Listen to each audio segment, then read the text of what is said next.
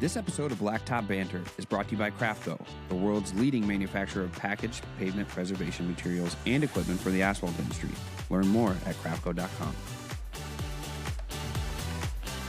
Hey, everybody, welcome back to another episode of Blacktop Banter. And uh, so I have a great a guest today that we kind of started talking through email a little bit. Actually, um, you know, was inquiring a little bit. This guy was inquiring about Wiscoat a little bit at the beginning here or there. You bet. Um, doing his research. But uh, I got Ryan Wolfsberg. Ryan is a private equity associate with Soundcore. Um, Ryan, you can introduce yourself a little bit more beyond that, please, my friend. Sure. And uh, thank you for having me on, Marvin. Uh, appreciate it. I know it's been a long overdue and uh, excited to jump on and spend some time with you guys. But uh, Ryan Wolfsberg. Um, I'm originally from Boston, Massachusetts. Um, just a quick little background on me. I uh, graduated from Hamilton College in 2017 up in upstate New York. Um, I played four years of baseball up at Hamilton. Uh, was fortunate enough to go play a couple years professionally after school. Um, played for a few organizations, uh, two independent, one affiliate. Um, Sussex County Oakland and uh, Ottawa, and um, quickly realized I wasn't going to be a uh, you know the Mike Trout of the MLB and go make the three four hundred million dollar deal. So uh, didn't want to blow six or seven years of my life in the minor leagues and decided to uh, call it a day and, and move on and start my professional career. Um, so I uh, let's see, I was a financial marketing marketing associate with Raymond James starting in 19 um, got my Series 7 and 66 with RJ. Um, transitioned to Merrill Lynch, where I became a financial advisor. I oversaw um, high net worth individuals' investment accounts, uh, namely some professional athletes and entrepreneurs. Say, that's where you and I first connected, right? Yeah, yeah, yeah. definitely. yeah. So, like I said, man, long time over uh, overdue in, in, trying to get this done. But um, realized that, uh, yeah, I would, you know, I love the space. I, I enjoyed it. Uh, I grew up around it, um, but didn't want that to be my identity in, in my mm-hmm. ultimate career. Um, so I wanted to get into private equity, as you had uh, had mentioned before, and you know, I didn't have the traditional background. I didn't have the two or three years of investment banking experience that you typically see or coming out of an Ivy League school. So I had to get a little creative and decided to um, quit my job at Merrill Lynch and uh, become a full time student, and am wrapping up my MBA at uh, the University of North Carolina in Chapel Hill, and uh, started with Soundcore during the middle of my MBA experience last summer. I started as an intern uh, in the summertime, and uh, I'm on the deal origination team with Soundcore. We work hand in hand with uh, the paving team as well. I'm currently on um, along with Alex Buse, Jonathan Tannenbaum, Jeff Long are the three partners on our team um, for paving, and myself and Sam Costani are the other two junior members of our team, and um, had a great yeah. experience last summer, and was fortunate enough to get offered a full time position after my MBA. But as as I as I told you before the show, I've been working part time ever since, and it's really become a full time job because we're so active in the paving space and um, have had a lot of good things going on in the last year. So we're very excited. And uh, again, thanks for having me on. Yeah, man, no worries. It was uh, it was wonderful to be able to meet that team at uh, National Pavement Expo. Right. We yeah. No, we had one a, thing uh, that kind of shot me uh, like off guard is how short all you guys were compared to me. But you know, it, hey, it is what it is. Don't loop me into that one, Marvin. I'm six two, but if you if you if, if, you look me up, I'm six three on paper. That's one thing about athletes. We'll always uh we'll add an dude, inch or two, and we'll take off ten or fifteen pounds. Dude, so. you all were tall. You all were tall when I turned around. They're like, "Hey, Marv," I was like, "Okay, all right, I got some time." I'm not even the tallest guy, so Sam is. Sam's got to be six five, I think, at this dude. point. I would have killed to have his height when I was playing. Bro, it was nuts. It was nuts. But uh, I was fortunate enough to meet Alex uh, beforehand, and he's helped us out on a couple calls and stuff here with Blacktop Banter Success Group. But uh, it was great to meet you finally. you know, um, I joked earlier about how we met when you were dealing with, um, you know, largely successful human beings with large amounts of capital. Um, it didn't work that way, actually. Uh, you know, through the years, as Wiscoat has had what I would consider success in Southwest Wisconsin. Um, with what we've built, we've had a lot of inquiries of, hey, man, you know, where we would be curious to see how maybe we could add your business to our portfolio, yada yada. I show people some numbers and they're like, "Hey, it was nice meeting you. Uh, hopefully, you see you around." I'm like, "Yeah, cool. Yeah, I spend a lot of money and uh, spend a lot of time on Blacktop Banter, so that pulls away from there." But one thing I I noticed this time was different because we kept a relationship going, right? And most of the time, every other um, inquiry I've had, they inquire, that's it, it's over, right? But we kept a relationship going um, I think your team realized that there was more to me um, than just Wiscoat, and that's kind of how we kept things going and kept things moving. But essentially, that's how we met. We were able to hang out um, at Charlotte, which isn't too far away from where you're at uh, there at Chapel Hill and whatnot. And uh, can you just really quick before we get into um, your baseball career and uh, your asphalt career now? what were your impressions there of the community and whatnot that you met at National Pavement Expo? Yeah, no, we had a we had a great experience there. We had a great few days there and um, hanging out with yours truly as well. Um, but no, we uh, we had a great experience uh, meeting all the different business owners out there that are looking to grow um, their businesses from all over the country. Uh, we're primarily focused in the Upper Midwest, but um, as I've told you in, in previous times, uh, we're firstly focused on doing business with great people. Mm-hmm. Um, that's where, and, and, as you had pointed to, I believe the essence in life is is in relationships and, and building yes. it with good people and people you want to do business with. Because we're on this earth for such a short period of time, and I think that's the most important thing. Honestly, at the end of the day, if you're not doing it with people that you know you're not excited to go hang out with and and and, and um, you know do big things with together, then that's not a, a beneficial relationship for either party. So uh, yeah, I think what I, I think the biggest experiences, right? Experiences and relationships. Yeah, yeah. The biggest take home from from NPE I thought was um, the amount of great people that were there. Um, cool. I forget the hotel that we were staying at. I think it was. Um, well, I want to say it was the Marriott right across the street, but a, a lot of um, the business owners and, and, their teams were staying there, and mm-hmm. um, a lot of great times at the bar uh, at the end mm-hmm. of the mm-hmm. day, and, and, a lot of great uh, you know dinners that we that we had during that week. And uh, I think just the overall takeaway was the amount of great people and, and hardworking people that you find in this in this industry. And it's a it's a blue collar, tough nose, grinding type oh, yeah. industry, and that's you know as we'll get into it from the baseball side. That's that's what I'm used to. So. Um, yeah. That's who I can really see eye to eye with and relate with. Yeah, yeah, and you hit the nail on the head. I mean, it's it's guys that um how do I want to put this? You have a camaraderie with because you have went through the same stuff with. I'm sure you've dealt with that, right? With your your baseball career and whatnot.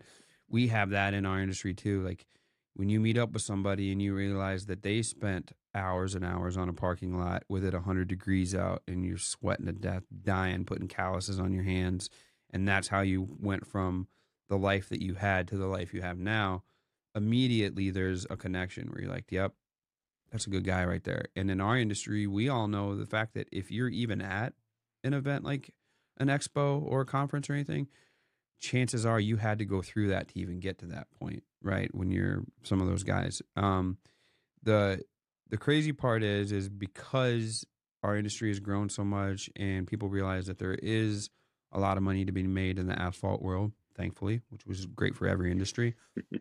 you get a lot of people coming through um, in passing, right, over time, and it's just surface stuff. But when you are when you're able to connect with people who you realize can connect with you in some way, even in parallel industries, it works out really well. I, I mentioned to you beforehand, you know, we've got um, one of my good friends I talk to often now is Will James, who played in the NFL for 10 years. We have a very similar, we have a lot of similar paths, right, in our lives. Same thing with my friend Spencer Boyd, who's in NASCAR. Dude, they have like no bearing. They're not going to drop into a bunch of asphalt guys and be like, we did it, right? But they're going to be able to relate. And when you can relate, then you can develop relationship and things tend to go a lot smoother, which is where we are. But let's kind of talk about a little bit of that background first, man, of, of um, your trajectory into professional baseball and whatnot too, as well, and um, just kind of how that all came about, and then how, you know, you kind of mentioned how you got into your the asphalt world right now in your asphalt career, but give us a little bit of that background, and then I'm going to ask you about some similarities about those things. Yeah, sure. Uh, and I could I could talk baseball all day. It's uh, dude. You know, we got opening day. We got opening we got day going on right now. The Sox are playing. I think they start at two o'clock. I don't know what that score is at, but uh, it's a good it's a good day in the baseball world. But um, yeah, no, I uh, I played four years um, of baseball at Hamilton College, which is a small Division three um, school in upstate New York, and um, you know, kind of how I found a Division three school was, um, you know, not necessarily part of the plan. I uh, I actually broke my back in my uh, my sophomore year of high school, and um, that kind of took me away. Yeah, it was a it was a good nine month uh, recovery and a hard brace, and uh, I missed the entire um, Division One recruiting process. And um, you know, by the time I had come back, you know, all these D one coaches were looking at me saying, "Who's this?" Um, yeah. You know, and and why are you not why are you not on our radar? How did we miss you? And um, it was kind of too little, too late. Um, there were a mm-hmm. couple schools, but it wasn't any schools that had fit both that academic and athletic mold um, right. that I was looking to to get out of my college experience. So mm-hmm. um, I actually started at a small Division One school um, called the College of the Holy Cross in Worcester, Massachusetts. Um, started there um, as a, as I think we titled it as a preferred walk on. Uh, but our our coach, uh, who is now uh, actually coaching in the Cleveland Indians organization, who I respect a great deal. Um, he had recruited 19 freshmen. Um, and uh, there wasn't, needless to say, there wasn't going to really be much, much of a, uh, a path to getting on the field, you know, very quickly, especially yeah. as the new kid coming in the door and um, trying to break in. So um, Hamilton was a school that had taken a look at me in uh, in the high school late stage recruiting process. And, um, you know, ultimately, Coach Burns up there uh, got in touch with me my freshman fall at Holy Cross, and I transferred up there uh, starting the spring of my freshman year and had a great four years up there. It was, um, you know, the best four year experience I could have ever asked for. It was, um, you know, I have teammates that have been brothers like mine for for life and um, had just an incredible experience up there we see each other all the time we're always on different golf trips and whatnot and catching up in various cities wherever anybody lives most of them live in new york so i'm pretty hyped to get back up there and um, move there and see those guys but um, you know, four years at Hamilton, it was it was not a breeding ground for professional athletes by any means. Sure. Um, you know, we our our program had been around for well over hundred years, and um, you know, we'd never made the playoffs. Uh, you know, that's it was almost bad news bears type environment when we when we when when my class had shown up. Um, and uh, you know, ultimately, the program ended up getting into the uh, it's having its first playoff experience last season and getting into the championship game. And yeah, I'd like to think our our class and uh, the class of 17 helped kind of turn that program and shape that program on the right direction. But played four years there, had a good experience. Um, but I realized quickly after my freshman year, I didn't put up great numbers. Um, I only hit 275 my freshman year. Mm-hmm. Um, and I kind of had a, a a little talk with myself at the end and just said, hey, listen, you know, what do you want out of this, right? Do you want to play another three years of college baseball and be done, or do you really want to go for it, right? Do you really want to like sell yourself out and just go for it? And I, I went with that, and I, I just absolutely turned on the jets when it came to um, preparation in the off season, finding different you know teams to play for in the summertime to get me you know seen by these professional teams, uh, mm-hmm. whatever it meant to get myself on the map. Um, you know, and, and what that ended up looking like at the end was um, I hit 400 for the next three years at school. Ooh. I ended up breaking the, the, the hits record, the home run record, RBI, batting average, the slugging, total bases. There's a bunch of records in there, but so how did, um, how did you do that? I don't want to I don't want to take away from it because I got a few questions already in in this link. but but how do how do you do that, dude? How do you how do you do what you've done up to a certain point and underperform, and then all of a sudden you just decide, I'm going to overperform, and then you consecutively overperform? Like, how do you do that? Not alone. Like, yeah, you don't do it alone. Um, you don't do it alone. Um, I was fortunate. Um, I had two of the best parents in the world. Um, you know, my dad was always my coach growing up, and he was always the best coach I ever had. Um, mm-hmm. He understood me better than anybody, um, and to mm-hmm. this day still does. We have a pretty tough love relationship, but um, you know, eh, I don't get there without him. And then my mother's the yeah. same way. She always had driven me to every practice and every, um, you know, rehab session for you know get my body right to make sure I was ready to play. Mm-hmm. Um, and then honestly, it's cliche, but it's true. My teammates, uh, my, my, my classmates in particular at, at Hamilton were a huge reason. So anytime I had a did pretty the atmosphere abnormal, change, Ryan? Did the atmosphere change to where all of a sudden you guys started to all want to perform? So you are all doing things to perform at a higher level.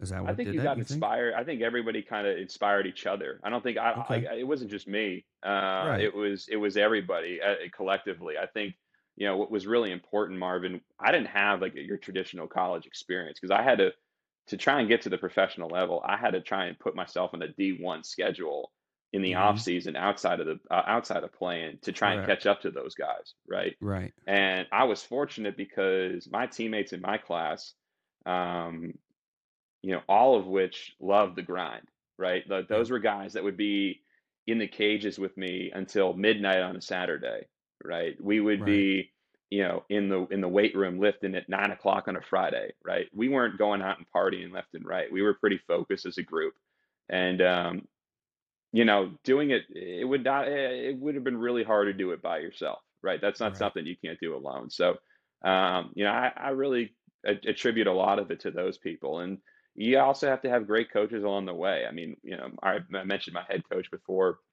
He gave me an opportunity to play, but we had an assistant coach as well, Coach Lamborn. I'll never forget.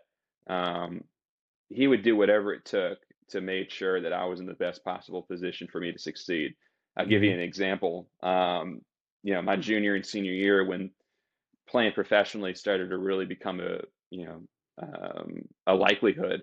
Um, you know, the facilities are different now at Hamilton. We have some of the best facilities in, in our conference, but Mm-hmm. Um, at the time, like our batting cage was in this dimly lit, um, you know, tough, like kind of beat up uh, back room, if you will.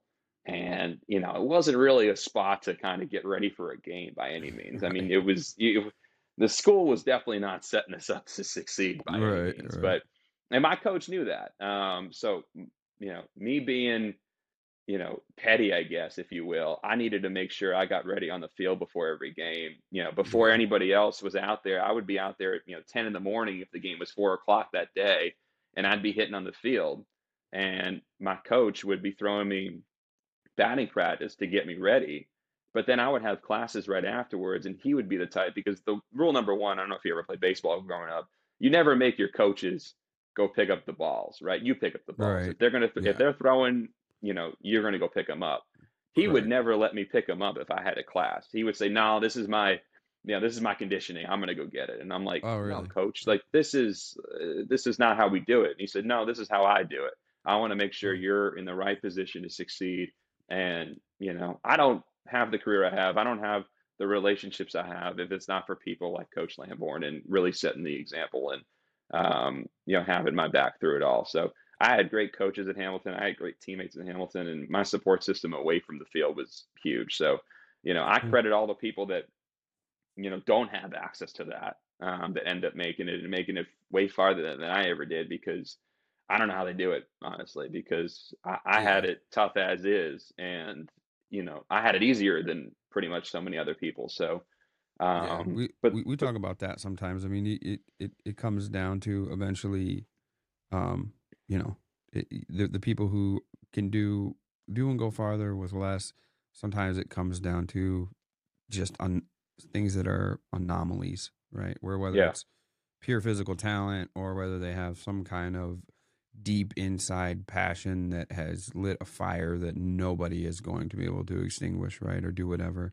Or they just have different physical traits that allow them to go longer faster, harder than anybody else. But um, yeah, I mean, that's what it comes down to. But here's the other thing: for you to be doing what you do at Hamilton, there's that's still a select few of guys that play collegiate MLB baseball, and then ones who go on to have a, a professional career, even in the minors or whatever, where literally it was hard work, determination, practice, repetition, over and over, all the things that make successful businesses, right, and successful entrepreneurs and successful anybody who is above a tier, above average. That yeah, there's fewer of those people, but most of them got there. That crop got there by hard work and determination, right? The outliers that are way above there, of course, like we were saying, Mike Trout, you know, they have something extra, right? So um, it, it, that's a big similarity as we start jumping into that. But I want you to kind of get into how it parlayed into uh, your professional career after Hamilton too, as well. Yeah, it was a long-winded answer, by the way. I'll try and give you the short it's piece all of good, it. dude. It, dude, the, yeah, dude, it no, paints a picture. It's, it's a large part. Yeah, yeah. Yeah, it's a large. It was a large part of my life for almost twenty years, honestly. Can I, and, can I um, ask you before you jump there? I don't want to cut you Yeah. off again, but I want to know about No. your back injury. Your back injury. How did that? Yeah. happen? Can I ask you about that?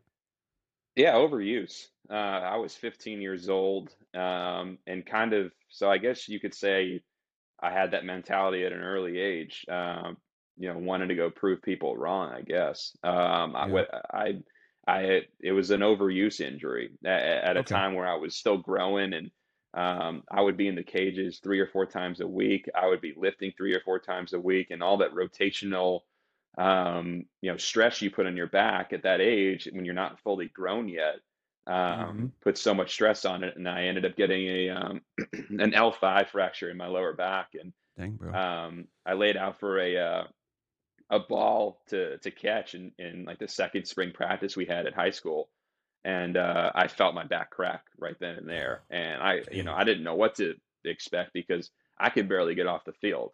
Um, I limped over to the car and it was nine months of honestly pure hell at that point. Um, it was that was a really tough um, recovery, and and being away from the game that you love at kind of that young age, Mhm.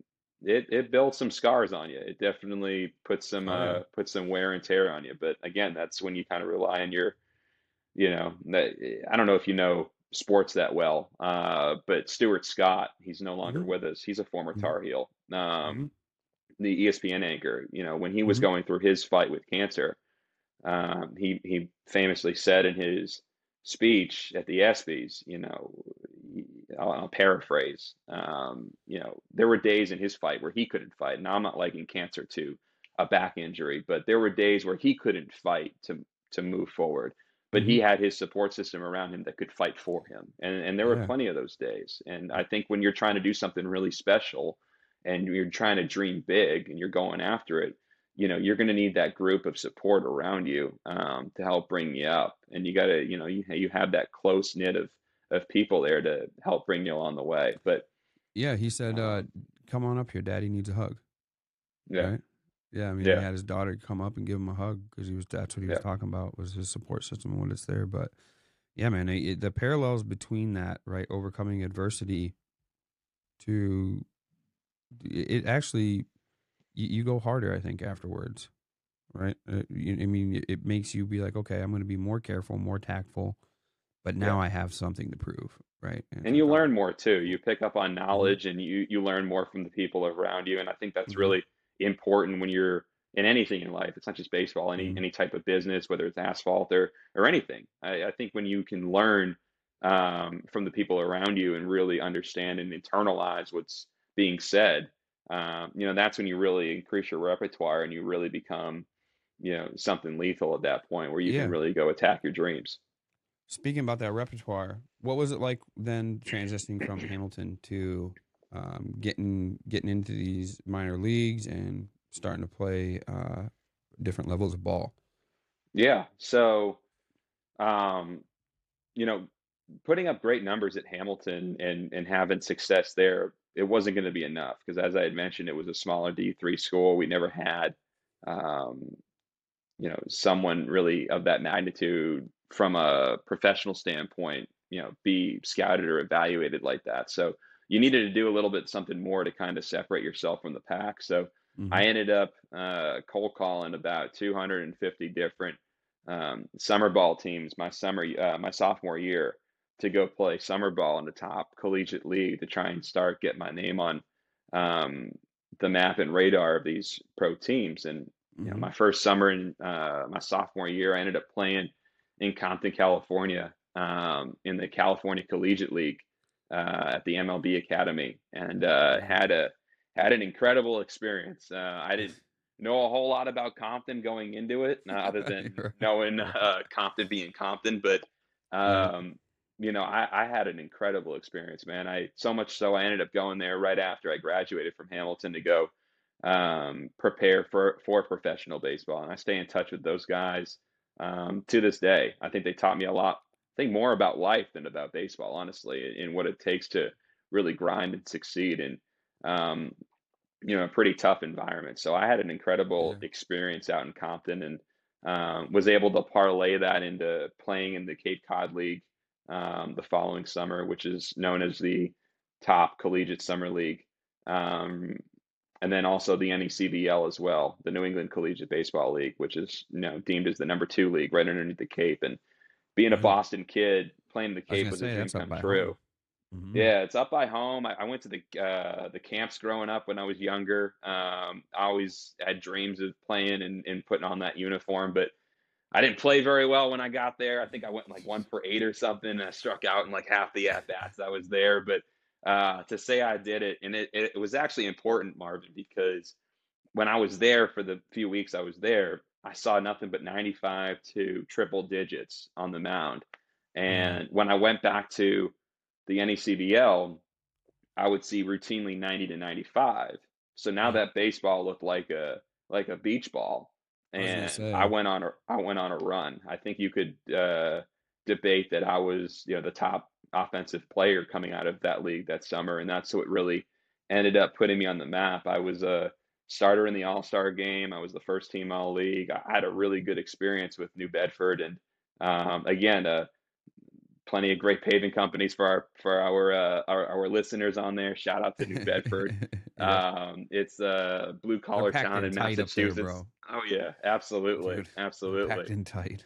Absolutely, the Portuguese uh, uh, clan down there. They they yep. the big Portuguese population uh, down in New Bedford, and uh, they had a great Portuguese fest at the end of every season. So. Uh, oh, we had a great time down there. But, say, uh, we had a blast. We looked forward to that. Um, but eventually, you know, we'll fast forward it now. Between that experience in summer ball and in college, um, that translated to uh, ultimately getting into professional baseball and um, you know having stints with Sussex County and Oakland in the 2018 spring training and um, you know Ottawa for a game up up uh, above the border. Um, but mm-hmm. at that time, I played in Ottawa for one game and uh, I uh, I was off for probably four months prior when I had gotten uh, cut from um, spring training, and I was trying to find a job and trying to get another opportunity in pro ball. Um, you know, it was really starting to wear on me. You know, at some point you right. want to go play, right? And uh, yeah, I finally got back to playing, and um, you know, we're on. Uh, we're taking batting practice and you know you think you're, you're getting excited you know you're two hours away from game one and you're finally back and you know i'm, I'm talking with my teammates and whatnot and uh, one of my teammates tells me and i want to make sure i get this right that uh what was it that michigan is in detroit and pennsylvania is in philadelphia and i'm saying to myself this isn't making sense i don't know if this is for me anymore i got to uh I got to bounce, and I think I, I think I struck out twice in that game that night because my head was half in it and half out, and you know, I just signed up here. I drove all the way up here. And now I'm going to drive home, and I don't know what I'm going to do next for the next chapter. But I knew I was kind of done with baseball at that point, and um, you know, it was a great it was a great experience. But um, yeah, well, I mean, that's that's what we that's what we talk about a lot, dude. Is like I, I always love the origin stories because it paints a picture of why people are the way they are, why their character traits are the way they are, what makes them unique and then what makes them good at what they do now right? Or bad at what they do now. Like sometimes that's sure. that's the realization too as well. But yeah, it's it's always good to get that. Um, you know, it's always good to have that origin story and to to do. That's the main thing I've always come to find out. Somebody who strives to improve themselves, no matter what category they are, uh, or, or where they're at, or what industry, or what career they're shooting for in their development years, they always end up landing on their feet a you know a good amount percentage. I won't say always, but they always end up landing on their feet really well, and they have traits that work out well if they're put in the right position going forward. So I want to jump into um, you know your career now and some similarities between um, your baseball career and that, and we're gonna do that. But real quick, I want to make sure that we take a break and hear a word from our sponsors. Now that spring is here, it won't be long before we're back out in the field. And a key part of being successful this year is making sure we have the products we know and trust to get the job done right each and every time. That's why we use Crafco for all of our crack and joint sealant needs. Crafco products are safe, easy to use, and consistent in their quality and performance, so we spend less time troubleshooting and more time building jobs. Plus, Crafco's industry leading service and support team means they're ready to assist with any questions we do have along the way. So, if you're ready to ditch the hassle and the headaches this year, visit crafco.com and give their products a try. I know you'll be glad you did. That's C R A F C O.com. From their iconic hot boxes to their infrared machines, and now the KM Blacktop Banter Edition seal coating unit, KM International has established itself as one of the toughest and longest lasting equipment manufacturers in the asphalt world. Check out KM International on all forms of social media and be sure to see all they have to offer at kminternational.com. Recently unveiling their electric line of rollers and plate compactors, Dynapac continues to make an impact in the asphalt industry, literally. They lead the way in innovation when it comes to compaction. For their full product lineup, visit dynapac.com. Dynapac, your partner on the road ahead. Hey there, Blacktop Banter fans. This is Hayden. I am the co founder of Spot On Site, a mobile app that's going to help you guys scope jobs faster, win more work, and communicate seamlessly with your customers and with your team. Uh, we're asphalt contractors ourselves. We run an asphalt paving company based out of Denver, Colorado. So we built this mobile app to help you guys out to ensure that you guys are no longer losing work because of poor proposal presentation and you're no longer losing money because of inefficiencies and punch list items and all the headaches that we go through as contractors. So check us out. We have a free 14 day trial on spotonsiteapp.com. You guys can try it out and we'd love for you guys to get started. We know this is a game changing app that will help you measure and mark your locations and your parking lots, document using timestamped photos, videos, and comments, and send professional looking reports to your customers. Check us out, spotonsiteapp.com. Cool. All right, we're back. And uh, don't forget to go check out Spot On Site. But uh, also, as well, uh, you know, when we were before the break, we were talking about your career with baseball. And, uh, you know, I didn't get to know you then, fortunately enough, I've got to know you now as we talk about blacktop. Now we get to be we get to be in this industry in this realm, and uh, you know, I always, I like to think that I know what I'm talking about, but it comes out really soon, dude. That there's a lot of guys who are the Mike Trouts in my industry, and I'm like, all right, bro, you guys teach me, you tell me, right? Like I want to know, but I still find it interesting. It's still my sport, the asphalt world. So I love every aspect of it. And I love hearing those stories and those types of things. But you've had a you've had a good amount of time here now, uh, and got to know people right within the industry, and uh, these business owners and those types of things. But what did you learn? You think so far um, in your baseball career that has helped you out and translated into the asphalt world? Yeah, it's a good question. Um, you got to be tough you know, you got to be tough. You got to be able to um, handle adversity. And when it's thrown your way, you got to be resilient. And I think that's how character is built, honestly. Mm-hmm. I think, um, and that, that doesn't matter if you're 30 years in the industry at 50 years old or my age at 28. Um, there's going to be plenty of times where you're knocked down and, and you got to get back up. Um, you mm-hmm. might get knocked out or knocked down. You just can't get knocked out.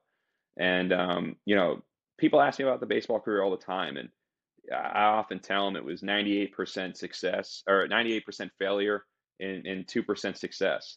Mm-hmm. Um, you know, and the 2% success is the jersey behind me and the, the first game check um, hung up over, over there. And um, to get to that point, it was a lot of failure. It's a oh, lot of putting yourself out there and and having it blow up in your face. Honestly, there mm-hmm. there was plenty of times where there was embarrassment. Um, there was plenty of times where you put yourself out there and um, it doesn't work out. But you eventually have to understand. You have to be comfortable with the uncomfortable. And again, it's cliche, but it's true. Um, I think the biggest, you know, thing that I learned in my baseball experience, I was never, you know, the top uh, prospect coming out of high school. I was never the top prospect coming out of college, but I worked mm-hmm. harder than anybody else, and right. I wanted it more than anybody else. Right. And and at the end of the day, you know what hurts more, right? The pain of hard work or the pain of regret.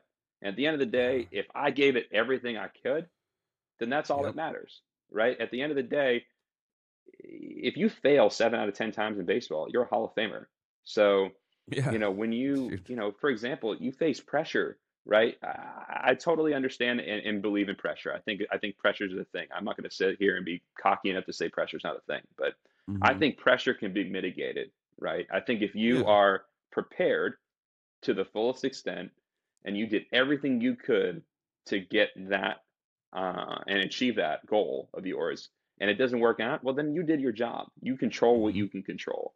And I think it's the same. And I'm I learned that when I was playing baseball in in many hard ways and tough ways and whatnot, but um, I grew from it, and I think that's mm-hmm. what I've really started to experience in the asphalt world as well. Um, there are a lot of really good people in this industry, a lot of people that have built family businesses um, 20, 30, 40 years, generations on generations, um, yep. who I can guarantee you, we bring anybody on this show, um, we'll tell you about their failures and and their process to you know getting to the top. I mean we were talking about it before we jumped on.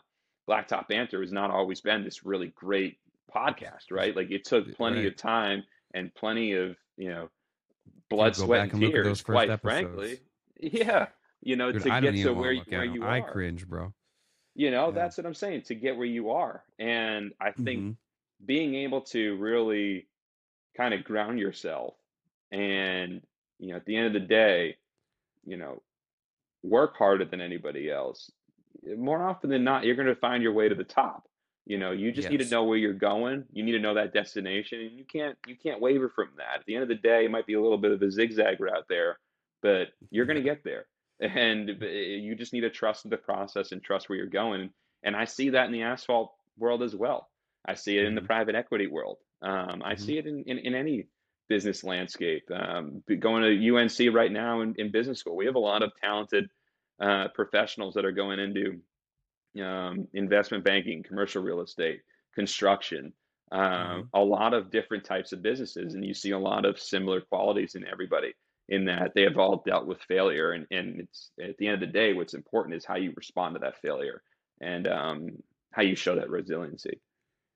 Do you think that the successful businesses like those family businesses and people who have built it up um you know do you think that there are similarities and traits that those people who built those businesses have do you see that when you guys talk to people and i know soundcore has, does a great job of going out getting to know the people getting to know the business owners and really understanding them as people are there similarities eh, or traits that these guys have that are the same and gals that have made it successful in the asphalt world to the scale that Soundcore shows interest?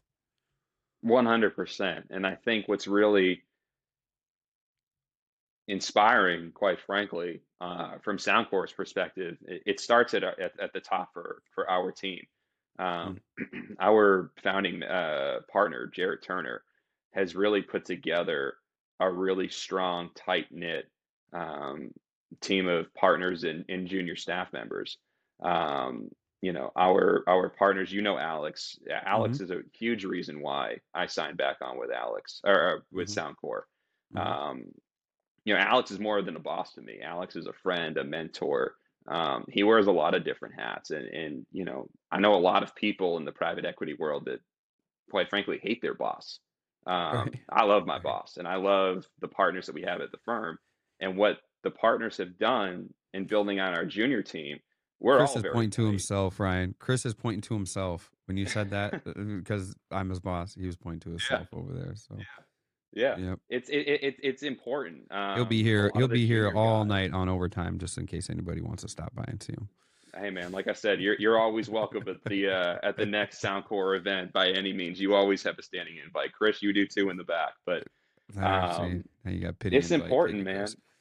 It's it's important. You see it everywhere, and I pointed to it in the beginning of the uh, the podcast. We we want to do business with great people, and I think that is really transparent um, within our uh, within our office and with every business that we've done business with. Um, Mhm. You know, we've we've done business now in commercial paving. We've partnered with two companies, ACI and ACS, both in Mhm, um, the Minnesota region, and um, mhm. you know, I want to highlight friends. one in particular. Yeah, Jim Mhm. Bebo with ACI. Good- Jim has been Good friend of incredible. Yeah, Jim's incredible. Um, Jim is a Swiss Army knife for us. He he wears a lot of different hats and um, offers a lot of different ex levels of expertise. Um, Yeah. And Jim's a great person. And you know, you were hanging out with Jim as well when we were at NPE. And um, you know, I don't think we would be the team that we are without Jim. Uh, I think Yeah. everybody relies upon heavily upon each other. And um, Dude, he's the. Swiss Army knife. He's the one that has the toothpick on one side and then the little baby tweezers on one side. And then when you flip it over, it's got the spork, right? Exactly. Like that's dude, like literally through the conversations him and I have had, dude, there is not anything he hasn't done, seen, and dealt with over the years, dude. So when well, he's a big hunter. I'm in- trying to get him to get me on the he, hunting dude, he's a this point. huge hunter. He's a Yeah. huge hunter. Uh, has a, gr- a lot of bird land and stuff there too. Dude, he's he's a man's man. We'll put he's the Ron Burgundy. Jim Bebo's the Ron Burgundy of the asphalt world. We'll say. I agree, and I think we have to. Uh, I think we have to do something now with that. We got to coin that. We got to Yeah. coin that. Jim Burgundy. Yeah. Dude. So the the thing that that I'm curious about, right, is we you've had a chance to evaluate a fair amount of companies now and the the leaders that are there um, to kind of get into closing. Um, you know, you've you've been able to see the traits and personalities and which ones have succeeded and which ones haven't. What would be advice? And and you've had, you know, like you said, you worked hard, overcame obstacles in your professional career and things in the baseball world. What advice do you have for people who just want to succeed, right? They have something they want to do, whether they want to build a company that is large enough and efficient enough and well oiled enough that a private equity company shows interest uh, and, and maybe acquires whatever if that's their goal, or whether they want to become a professional baseball player. Like, what advice do you have for people who just want to succeed? What what does that look like? You know, what does that framework look like for people who want to succeed at something? I think the biggest thing, Marvin, is being a lifelong learner. Um, and I think really, you know, putting together a good group of people around you to help you get to where you want to go. I think at the end of the day, you need to dream big. And I think if you're not failing a lot to get to your your ultimate goal, then you're not Mhm. dreaming big enough. Um, you know, at the end of the day, you need to really, you know, humble yourself to the point Yeah. where you go for it in life, right? And I think um, being a lifelong learner, no matter where you're at in your career, I think is really important. Um, and having said that, having the resiliency to um, overcome anything that's thrown your way. At the end of the day, it's not going to be a smooth sail. It's uh, life is life is not easy uh, in more Mhm. ways than one. Not not just business, not just baseball, pers- you know, your personal life. Everything Mhm. that comes your way, um, it's not easy. And at the end of the day, you're gonna have good days, you're gonna have bad days, you're gonna have really bad days, and you're gonna have really great days. But Mhm. at the end of the day, you need to stay, you know, very level-headed, not get too high, not get too low, um, and stay the course. And I think ultimately, if you have that overall vision for what you want to accomplish with your business or with your life, both professionally, personally, or whatever, um, I think as long as you stay the course and trust that you're going to get there one way or the other, um, and you have a lot of people surrounded around you that want to see you succeed, Mm-hmm. um, and and also too, I mean, you know, you get inspired by the people that don't want to see you succeed. Yeah, I Um, do, you know. I, you know, This this I, I this whole thing's been founded on haters, bro. It's fantastic. I, I yeah. Trust me, I appreciate got a long more than they ever know, bro. Like Oh I couldn't do it without them, and I I, yeah. I hope they keep coming. Honestly, Yeah, and I, I, uh, you know, through baseball, through the career, I can't tell you how long my list of haters is, honestly. And and and I'm, you can say it's wrong, you can say it's right. I'm fueled by it, and I think at the end of the day, that's what is going to get me to the finish line is remembering being told I couldn't Yeah, do it, or being same. told that, um, dumb. you know, I wasn't the right up. person for the job, Yeah, or I wasn't, you know, gonna make it, or I'm dreaming too big, or looking at me wide-eyed for you know, what I want to do down the road. Yeah, as long as you can block that out and remember at the end of the day, you know, who you're doing it for and what you're looking to do, and you stay the course, you're gonna be golden. cool. Man, I appreciate it a lot, dude. Now, it's a great piece of advice, and yeah, I mean, it's that's anything. That translates to anything, right? Which uh, you know, we there's a I give an example, dude, and then um we're, we're going to talk about your socials and where everybody can find you and find info on Soundcore and whatnot because we want to help people connect to you all if if they feel like that they're they're a fit or a match or whatever. But Sure. um, I I met somebody. So I was in Boston, um, meeting with a, a company that we consult with and is sponsor of the podcast, 800 Pavement Network. Shout out. Um, and I was on my way back, dude, on a flight, and it, the flight had been get delayed, and we realized we were going to get caught in Detroit and have to stay overnight. And literally, I could almost see Madison, Wisconsin from Detroit, and couldn't get a flight to get me there that night. So we ended up having to stay and whatnot. And I remember having this conversation with a young lady, and she was like, "Yeah, I'm headed to an expo from here, but I'm not going to be able to fly out. I'm going to Phoenix, Arizona, I think." And I was like, "Oh, really?" She's like, "Yeah." I'm like, "Well, what expo?" She said, "The balloon making uh sculpture professionalists expo." And I'm like, "They literally have an expo for everything." Like I so then I was like, "Show me some of your work. Like I got to see like why someone would get invited to this and the fact that there even is one." Dude, it was some of the most amazing shit I had ever seen a human being could build out of balloons right? And I'm like, dude, the the the amount of time and work that it first took you to put this together is amazing. The fact that you had to trial and error so many times to become an artist like this is amazing. And she was like, everybody thought I was crazy, right? And I'm like, well, f them now. Like, Exactly. like, dude, you you get invited to this conference where you're getting paid buku bucks and being part of it because you make badass balloon sculptures. And she's like, I just wanted to be the best. And I'm like, Yeah. "T- totally, like, dude, totally good story. Um, We'll see if you can get us a couple guest passes for that next one because Phoenix and dude, Scottsdale are my uh my second home. So dude, I would love to go, bro. Uh, Dude, I'd love to go. You know what I'd like to? I hope she gets to make them for hole 16 on the waste management open. No way. Yeah. dude.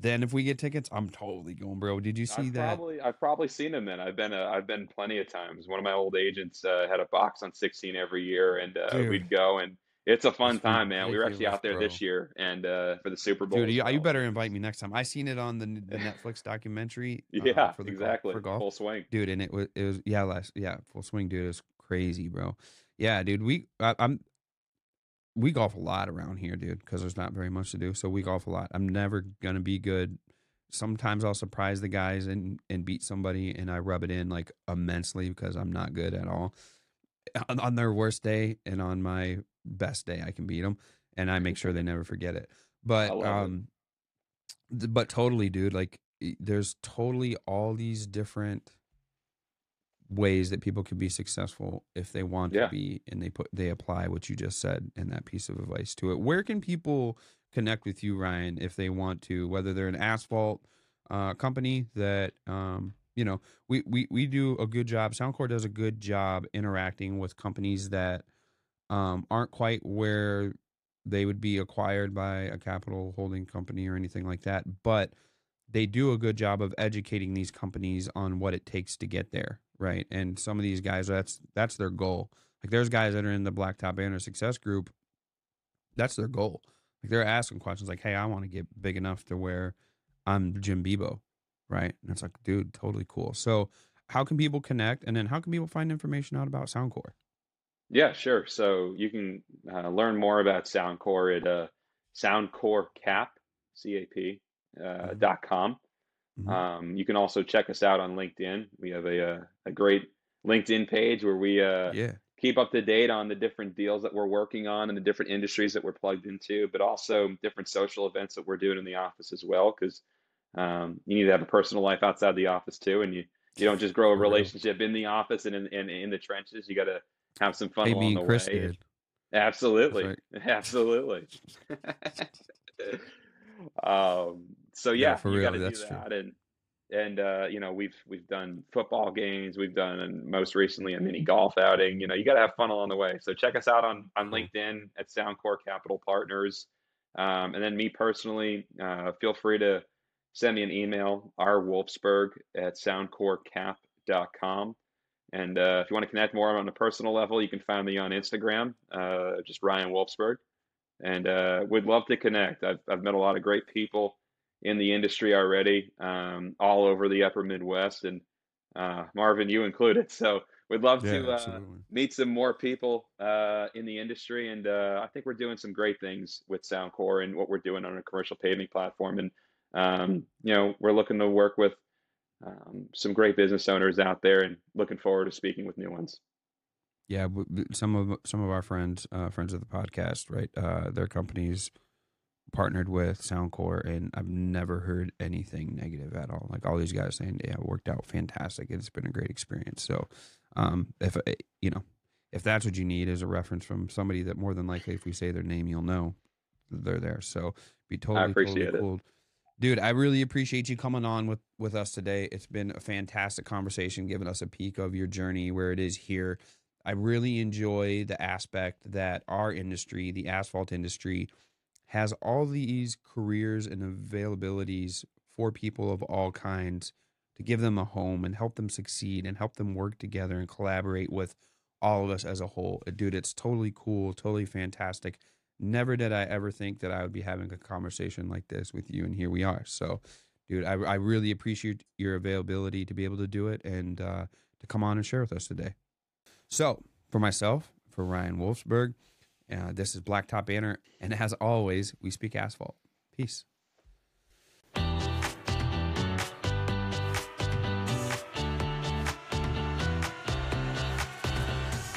We've had our 800 network phone number on the side of our trucks and equipment for a while now.